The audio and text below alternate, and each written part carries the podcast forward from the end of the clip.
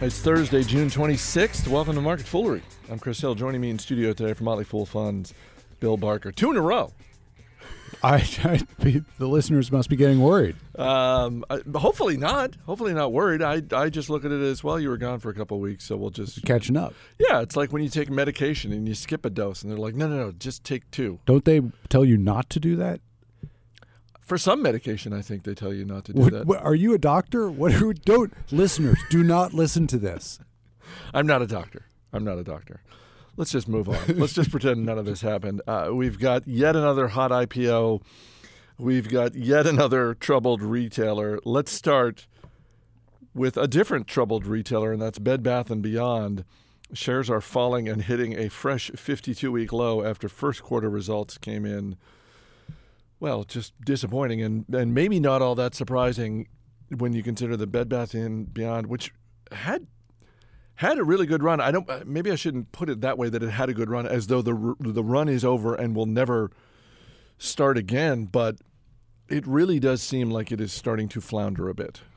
I I think that you can overweight uh, today's stock market reaction. That is, as I look at the company in total in their performance um, uh, for the last ten years, they've grown earnings reasonably competently, um, and they've done that in a couple of ways. One is growing. Uh, not just Bed Bath and Beyond, but you know, buybuy Baby and, and um, Harmon and and some of the other things they have, uh, and also by reducing their share count by about fifty, per, uh, almost fifty percent over the last ten years, which covers up some holes. And I think that one of the opportunities they have today with the stock price weakness, the fifty-two week low that you point out, is to continue those share buybacks. And you know they're growing the top line. Margins came under pressure all special specialty realtors uh, retailers are having a little bit of a hard year stock wise, even as they grow. I mean, the, the company didn't really scale back its growth projections uh, too meaningfully on this, but the the margins are are under some pressure, and the Amazon.coms of the world uh, bring into question: is there a need? Uh, for the next 20 years for, for Bed Bath and Beyond, and I, I don't know the answer to that.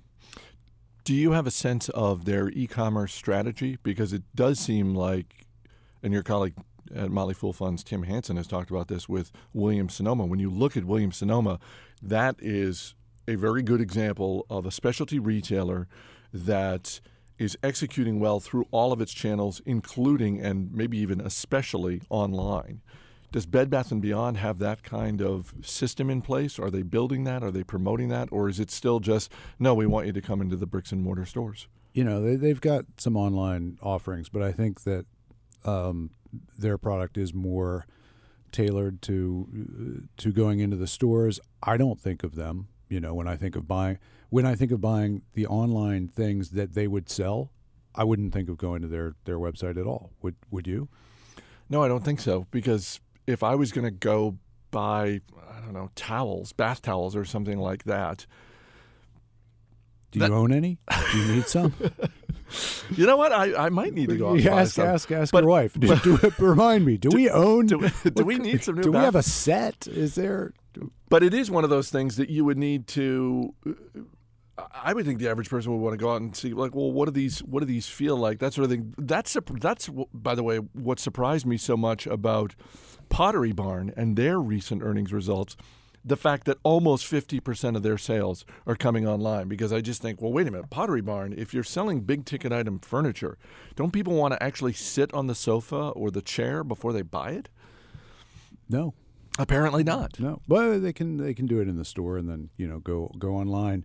And I think that you know if you go into the store at at Bed Bath and Beyond, you're likely to just come out. Furniture, you're willing to take a little bit more time. You don't need to put that in your car, uh, and you don't want to put it in your car. No. you know, so you are going to lean toward toward getting it online. But uh, Bed Bath and Beyond is, I, I think, both doing a little bit better than the stock price would indicate uh, and also in the position as many are of what you know is the, is the next 20 years does that look particularly interesting for what they do So you look at the stock at a 52 week low, and it sounds like you're saying eh, this might be a buying opportunity, or certainly worth a closer look. I, I think it's worth a look at uh, trading at about 10 times forward earnings. A, a, a collection of stocks trading at 10 times forward earnings are, is worth a look. Is this one of the ones that uh, has a good reason to be trading that cheap in a market that is otherwise uh, a little bit pricey? Um, I would say there there are a number of dynamics that are working against the stock price today. One is a weekday in general. Two, you know, the the, the, the margins is, a concern, uh, and three, specialty retailing everywhere you look right now is not not exciting investors, and and, and that is coming off of good years, uh, stock performance wise. So it had a little bit to give back. GoPro, the video camera company that is popular with extreme sports fans went public today. It IPO'd at $24 a share. Last time I looked this morning, the stock was up more than 30%. We were talking about this earlier this morning. I got the sense that while you have probably seen a video online that was shot with a GoPro camera, you were blissfully unaware of the company's existence.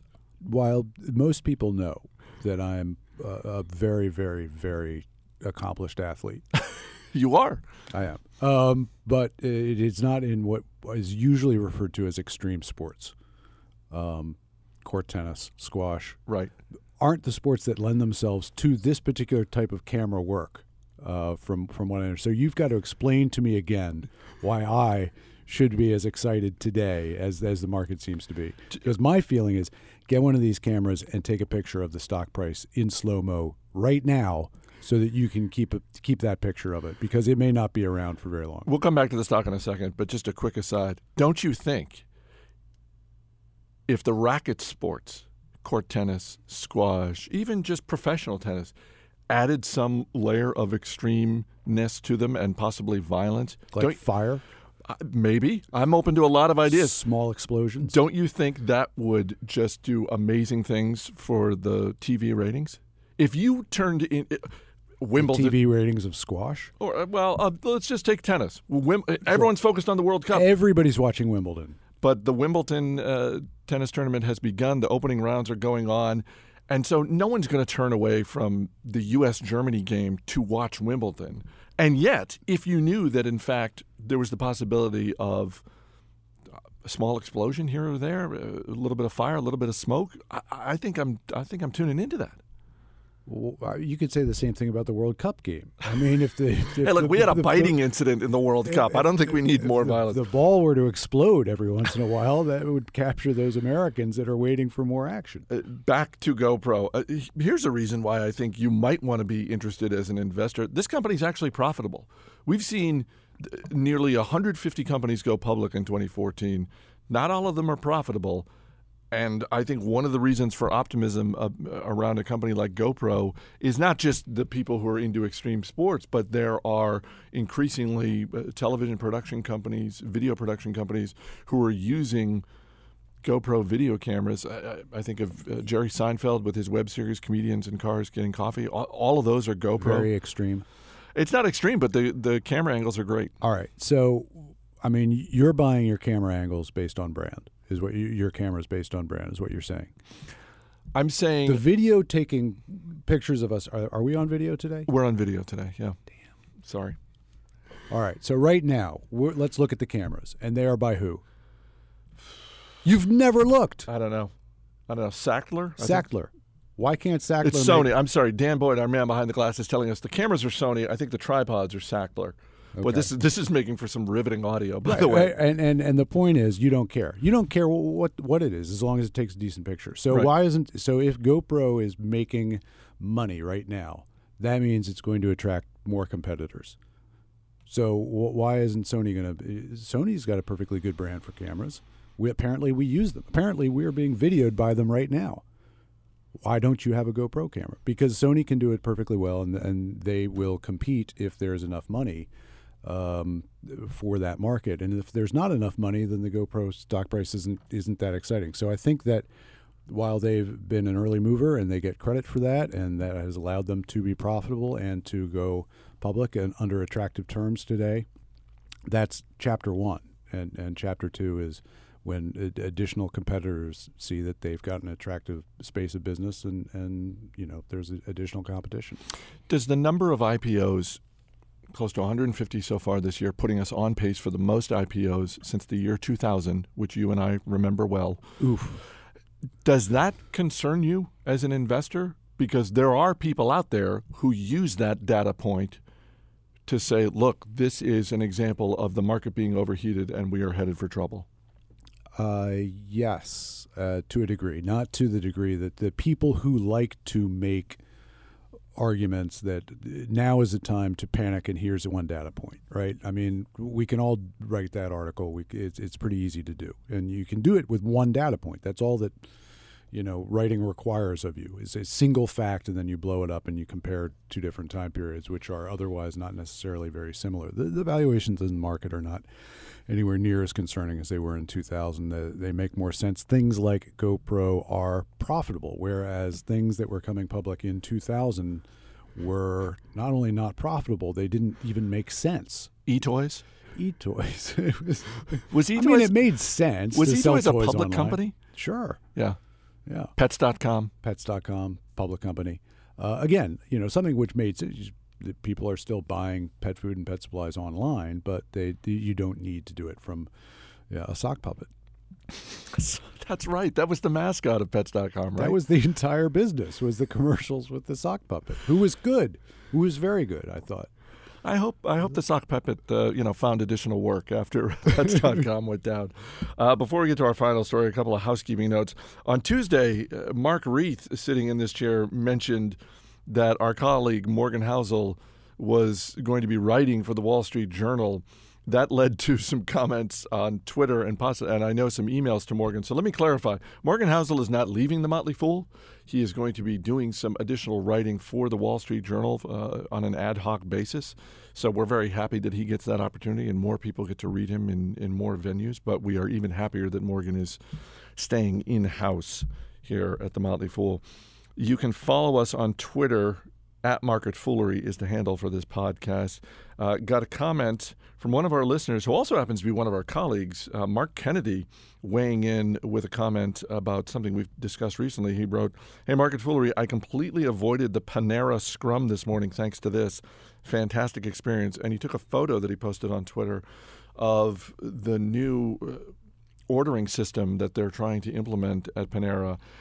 And that really does seem like to be the bi- one of, if not the biggest challenge for Panera. Just the in-store experience is pretty rough, and if they can actually get that right, mm-hmm. then I think that bodes well for them. So, thank you to our colleague Mark for a little on-the-ground research there. Uh, and and there may be a Panera opening up right across the street from us. Oh, that's right. That uh, that basic that space that we hear Panera is coming into. That yes, that's right. There you go. There's the opportunity. We can do some on-the-ground research. Yes. Let's move to our home of you know the infinite coffee. Just hang around, Wi-Fi. Just keep filling up your coffee all day long. Do they actually sell something called Infinite Coffee? I drink Infinite Coffee at Panera. Boy, they're losing money on you. Our final story Staples, just in time for the end of the school year, has launched its newest promotional campaign, which kicks off Sunday, June 29th. And it is a back to school shopping campaign where Staples is promising to match the price of any back to school shopping, but they go the extra mile in two ways. One, they're matching the 110% of the price. So they'll price match any coupon or any deal you get from another retailer, and then they'll knock an additional 10% off of that match price. The other thing don't, I found. Don't I want them to match 90% of the price? um, no, no, no, of the deal, of the offer. I'm not. I'm. I, Do I'm, the math for me here. I'm not. They're gonna. They're gonna. What does that mean? That means that you have a coupon, or you you see something on Amazon for uh, a ream of paper for ten dollars, and uh, and it's fifty percent off. They'll they'll give you another ten percent off of that. So they won't just pr- price match it. They'll go even lower than whatever deal you bring them. The other thing that I find interesting about this is they are specifically calling out Amazon. They're saying Uh, and here's I'll just quote from the promotion: Staples will price match items sold and shipped by Amazon.com or any retailer who sells products in both retail stores and online under the same brand. First of all, I appreciate that they are trying to be innovative in their thinking, but back to I, Think of the children. Why harm the children? I say this as someone who actually likes Staples and actually has shopped there for back to school shopping for or, years. or Staples. Like the actual store. okay, Years ago, I went to a Target with my kids to do back to school shopping, and it was uh, so terrible. And nothing was organized, and then there was a Staples just further uh, down the road. and went your in credit card information was stolen. No, that was years later. Um, I, I went into the Staples and it was great. Everything was just laid out there. It was perfect. They had extra staff on hand. It was wonderful. So I greatly appreciate that. And I've given them my business for back to school shopping for years. And yet I look at this and I think, when I heard about this, all I thought was, okay, now I hate you. Because you're making me think about school, specifically when, as a parent, the school year is wrapping up. It- well, but you as a parent, maybe this is the thinking. I I don't know. Um, many parents are already looking forward to back to school because they can't. You know, I'm not one of them because I love my children, unlike most parents. But they get tired of their kids quickly, and they're like, "Oh, I can't wait for school." You you could think of the the commercials that, that have like the parents skipping through the store back to school, and they're looking forward. And to the like, music being played is it's the most most wonderful time of the year. Yeah, Which is a great- get rid of your kids. It's and a- as I say, unlike most parents, I love my children. I don't know where you fall on all of that, but but Staples is targeting those parents who hate their children, which apparently is a lot of them. I just don't. Th- I just don't see how this is going to work. I, I, I- I appreciate that they're trying something, but now I think they need to try something They're else. getting you to talk about it. I always look at these things like you're talking about it. This is this is. I'm this not is talking about it in a- This is free free marketing. yes, I'm talking about it, and I'm also saying things like, "And now I hate Staples because of this Uh, ad I campaign." mean, nobody's going to invest in Staples, right? Do you think they're in more trouble than any other bricks and mortar retailer out there? They're here. Here's what they've done. They've they've said Amazon and any other retailers because they can't remember if there are any other retailers, much like the rest of the population. It's like Amazon, and I guess everybody else who might be in that business, and that's that's kind of the way things look for them in in their worldview, right? Is Amazon going to take all of our business away? And and the answer is ultimately yes, but you know this it'll gives, take a while. This gives me an opportunity to plug uh, the Motley Fool Money radio show this weekend. Our guest is David Faber from CNBC. He is one of the co-hosts of Squawk on the Street, which is on every morning at 9 a.m. And he has put together a brand new CNBC primetime documentary called Amazon Rising. It debuts Sunday, June 29th at 9 p.m. Eastern. Uh, I taped the interview with David yesterday. It was it was great to talk with him, and I got to watch an advance cut of the documentary, and it's it's first of all, it's yet another great documentary by CNBC. I think this is, and I said this to David. I think this is the single best thing that CNBC does is these primetime documentaries. It is so in depth. Uh, They've pulled together an amazing amount of research and done tremendous legwork in terms of the people that they interview and, and all the different angles uh, when they profile a company. And I really encourage everyone to get a chance to watch. I'm sure they'll repeat it multiple times, but it's it's really interesting stuff. And even though Jeff Bezos, the founder and CEO of Amazon, did not consent to sit for an interview with CNBC, uh, he is all throughout this documentary. And one of my takeaways is I don't know why anyone would bet against him. He is so driven, so smart, and I'm not saying he's going to succeed in everything he does, and Amazon will succeed in everything they do, but I wouldn't bet against them. So, so when is that? So you've promoted your your thing Sunday night, Sunday night, uh, but uh, but but your thing. but with- my with thing, the interview with David Faber, is this weekend on the Motley Fool Money Radio Show. So check it out. Um, we are now four minutes into the start of the U.S. Germany soccer game. Oh God, Our- what are we doing here? Our man behind the glass, Dan Boyd, is itching to get there, as am I.